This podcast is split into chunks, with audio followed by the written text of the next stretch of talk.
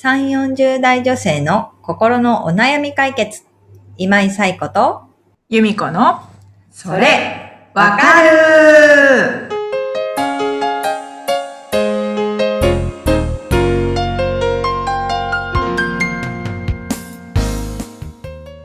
はい。ということで、えー2月第3週のそれわかるが始まりました。皆さんよろしくお願いします。よろしくお願いします。はい。散々ネタにしてるバレンタインが終わりましたね。終わりました。はい。終わほっとしてるみたいな言い方です。終わりましたね、みたいな。りましたみたいな。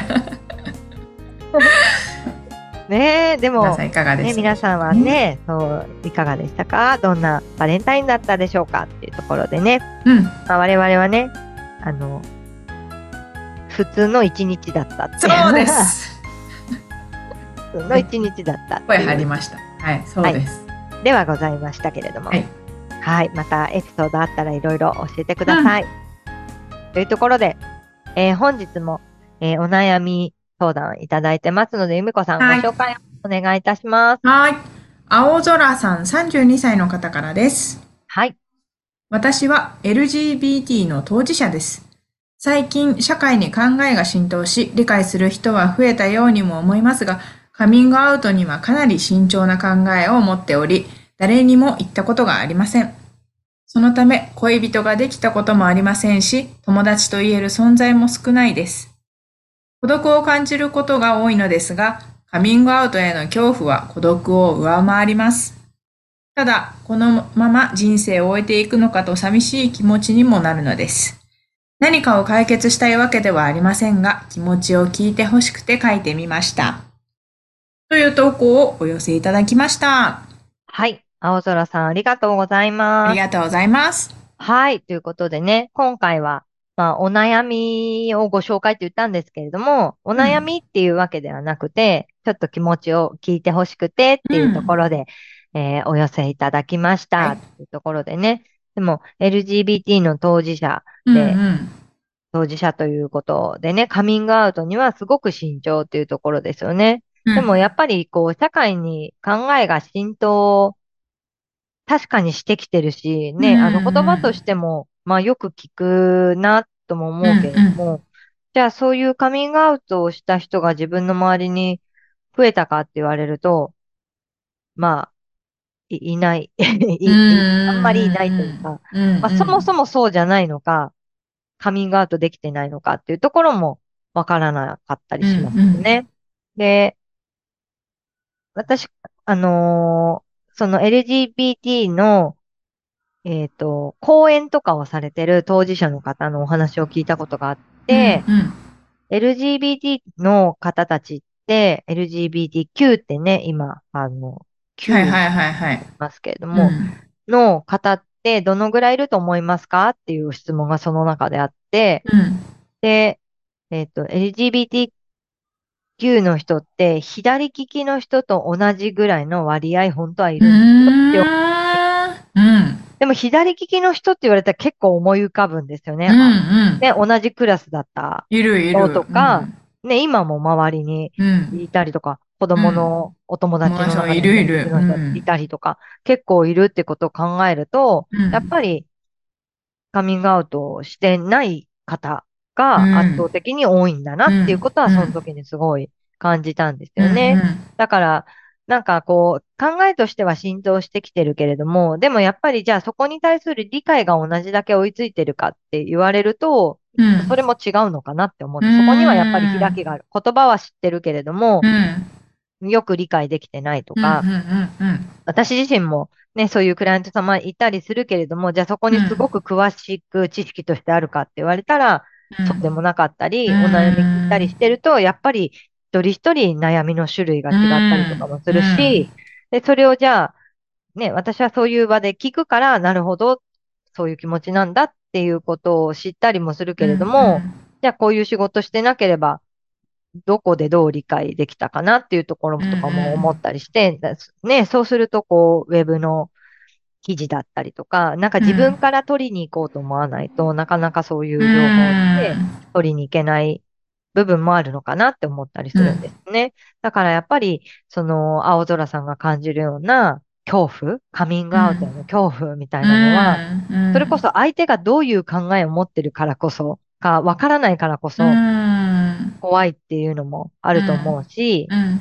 例えば分かってたとしても、じゃあ実際自分の話を聞いて、本当にどう思うかっていうのはまた別かもしれないし、うんそういう意味ではやっぱりね、慎重になるっていうのはすごくわかるか、わかるなっていうところもうん思ったりします。でも、なんかその恐怖心が孤独を上回るわけですよね。うんだったら孤独でいた方がいいっていう選択をされてきたのかなってうん。思うと、あ、なんか、ここにね、気持ちを聞いてほしくてって書いてましたけれども、あ、書くのにもきっと勇気がいったんだろうなっていうことをすごい思ったりもしました。うんうん。でもなんかその、いろんな状況とか、青空さんが置かれてるね、あの状況とか、環境とか、人間関係とかいろいろあると思うので、うん。いや、カミングアウトした方がいいよとは、もちろん、あの、当たり前だけども言えないし、うん。もうじゃあずっとやっぱり言わない方がいいよとかも言えない状況もわかんないですね。うん。でも、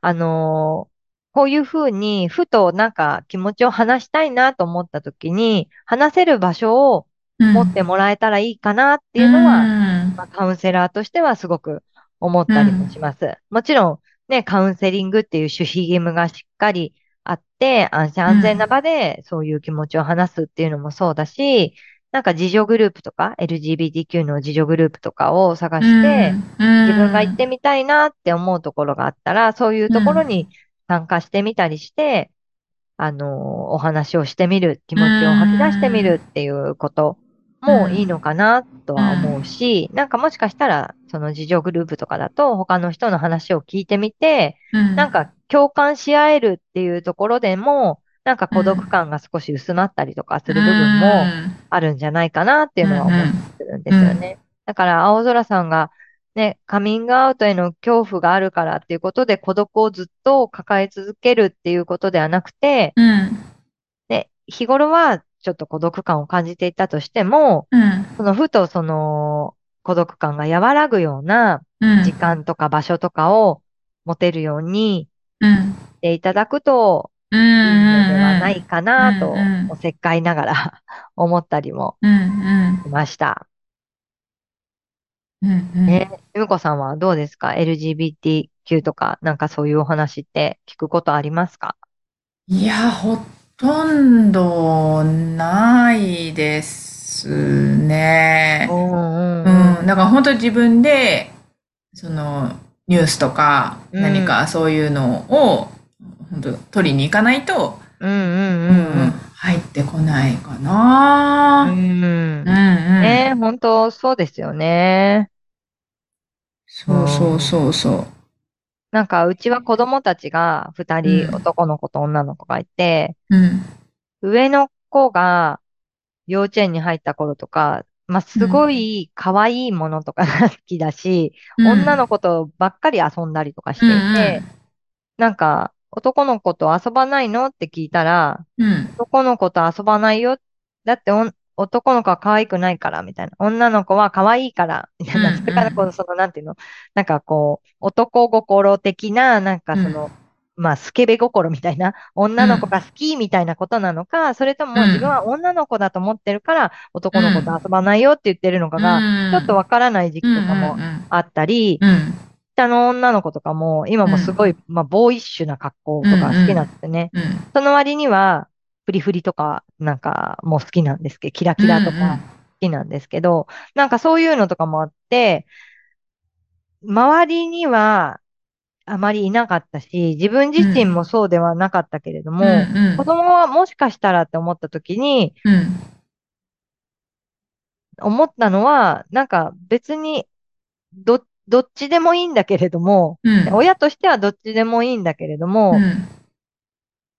うん。なんか、すそのまま、そのままで生きてほしい、生きれるようになってほしいなっていうのはすごい思ったんですよね。うん。みんなが、あのー君は男の子でしょって言うから男の子の学校をするとかっていうことではなくって、うん男の子だけど女の子の学校好きだから、女の子の学校でいたいとか、うん。なんかそういうこう自分に素直に生きられるようにあってほしいなっていうのはすごい思ったし、でもそのためにはやっぱりね、親がコントロールしようのない、その、社会ですよね。うん。幼稚園とか学校とか。うんだそういうところでも受け入れ、こういうことが受け入れられるようになっていかないとうんダメなんだろうなっていうのはすごい思ったんですよね。で、やっぱりもしかしてって自分が思った時に、子供がもしかしてと思った時に、うん。あこの子はそうだとしたら、もうすでに生きづらい世界の中で生きてるんだなって思ったんですよ。なんかう、んある日、息子が、なん、なんだろう、なんかピンクのもの持ってたら、うん。ピンクは男の子のもの、あ、女の子のものなんだよって言われたから、うん。もう、ピンクは嫌だって言い始めた時期があって、うんうんえ、ピンクを持てる男の子は、すごいおしゃれだと思う。とか、いろいろ言ってみたけれども、やっぱり、親の一言よりも、社会から言われることの方がすごい大きくって、それ以来好きな色、ピンクって言ってたのが、うん。青って言うようになったんですよ。なんかもう、かわいそうになっちゃって、親としては。え、そんなことで嫌い、好きな色変えちゃうの？みたいな感じ。だけれども、まあ、ね、今の息子にとってはやっぱりそこのココミュニティっていうか社会で生きていくことがすごく大事で、うん。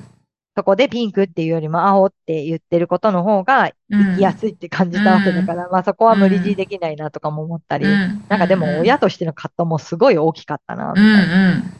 大きかったなっていうか、まあ今もね、ど、どっちかはわかんないですね。実際子供はね、わかんないから、まあどっちでもいいやとか思ってるけれども、なんかそういうの、でも本当に身近にいないとなかなかしっかり向き合ったり考えたりとかすることってないんだなっていうところとかは思ったりしましたね。とあと今結構企業でハラスメント研修をさせていただくことがあって、その時にやっぱりあの性自認とか性的思考とかのハラスメントとかのことを、まあ簡単に、私もすごい詳しくないから簡単にお伝えすることとかがあって、うん。でもそういう時にやっぱり、へえ、そうなんだっていう反応がすごい返ってくるので、LGBT っていう言葉は知ってるけれども、それって何っていうことですよね。ことまではやっぱりまだまだ理解が、ね、世の中的にも追いついてないんだろうなっていうことは考えたりもしますよね。うん。ねえ。でも、まあ、なんか、こう、一カウンセラーとしては、その方の、その、性のあり方みたいなことが、どうであろうと、うんまあ、一個人として向き合っていくっていうことが、カウンセラーだからってことではなくて、まあ、誰が誰に対してもそうだけれども、大事なんだろうなっていう、個人として扱っていくっていうこと。はすごく大事だなっていうのは思ううんうし、そのためにはやっぱりその方を理解するっていうこと。なんかその人の性的な自認とか思考を理解するっていうことではなくて、その人自身が何を大切にしててとか、どういうことを考えててとか、どういうことが好きでとか、なんかそういうことを個人として理解していくっていうことが大事なんだろうなっていうのはすごい思ったりもしますね。うん。なんかすごい話が膨らんでいっちゃって、これどこに向かっているんだろう、今、みたいな感じでもになってるんすごいそ。の個人を理解するっていうのはすごい、うん。すごいなんか、うんうんうんわわかるっていう。うんうん。分かってくれますうんうん。うんうん。あります。うん。ね。なんか、集団っていうか、それで考えると、ね、それこそ個別性が大きすぎて、ちょっとよくわからなかったりもするんだけれども、うん個人として向き合う分には理解できることってたくさんあるので、うんなんかそういう点で向き合っていきたいなっていう、向き合っていきたいっていう言い方も変ですよね。別に一個人としているんだなっていう感じ。うん。そうそう。で全員がそういう感覚になれたら、多分もっとね、当事者の方たちも生きやすくなっていくんだろうな。あとはね、もう一つはでも、その、まあ、じゃあ個人個人でそういうことが浸透してきたとしても、やっぱり法的な問題とかね、いろいろあると思うのでまあそこはね、国が動いていくしかないですよね。うん。時代に合わせて、うん。自分のね、自国の中にそういう方たちがいるっていう、でもその方たちも個人として幸せになる権利があるので、そこを叶えていく法律をちゃんと整えてほしいなっていうのを思ったりしますよね。なるほど。うん。あねそれ、ちょっと話前後するんですけど、そのはい自助グループっていうのは、うん。なんか、なんていうの？うん団体としてあるんですか？そういうのは。まあ、団体として、そうですね。大体でもホームページとかで探すと出てくると思うんですけど、団体としてありますよね。団体としてそういう自助グループを開催していて、うん。えっと、多くの自助グループは別に本名とか言わなくてもよくて、それこうん。そ青空ですっていうニックネームで参加できる。うーん。でその中で、その日話したいことを話したい人が話していくみたいな。だからそこに対して、じゃあもっとこうしたらいいんじゃないですかみたいなことじゃなくて、ただ話を聞いてもらうっていうところ。うん。共感してもらったり、あ、そういうことを自分もありますっていうことだったりとか、うん。まあそういう場なので、なんかそういうところを探してもらえると、うん。これは別にその LGBT だけじゃなくって、いろんな自助グループが自分の悩みの中でうん同じように悩んでる人いるのかなって思ったら、探してみるといいのじゃないなるほど。かな。うんきっとうんうんコロナもあってオンラインで参加できるものとかもあるんじゃないかなとは思うので、うんうんうんうんぜひぜひ探してみてくだうんさい。うんはい。ということで、なんか、うん。うん。あ、どうぞ。あ、うん、そう、何かこうんう、。参参加できるっていうか、なんか、うんそういうのは、人、その人その人に合ううん。場がね、見つかるといいなと。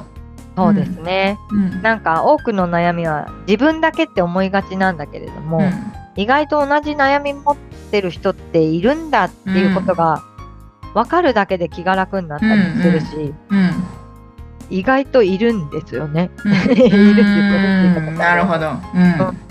だからなんか、ね、一人で悩みを抱え続けて苦しい思いをするんだったら、そういうところもあるよってことをね、知っておくだけでも違うかなと思うので、うん。お伝えしておきます。はい。はい。ということで、えーこのポッドキャストでは皆様からのお悩みをお待ちしております。由美子さん、はい。紹介をお願いします。はい。番組では皆さんからのお悩みをお待ちしております。番組ポッドキャストの各エピソードページにイブラボラトリ公式 LINE の URL を載せています。公式 LINE を登録後、メニュー画面よりお悩みを投稿してください。皆様からのお悩みお待ちしております。お待ちしております。はい。ということで、えー今週も、あ、今週もじゃない、えー来週もですね、元気に過ごしていけたらと思います。ということで、今日も皆さんありがとうございました。さようなら。さようなら。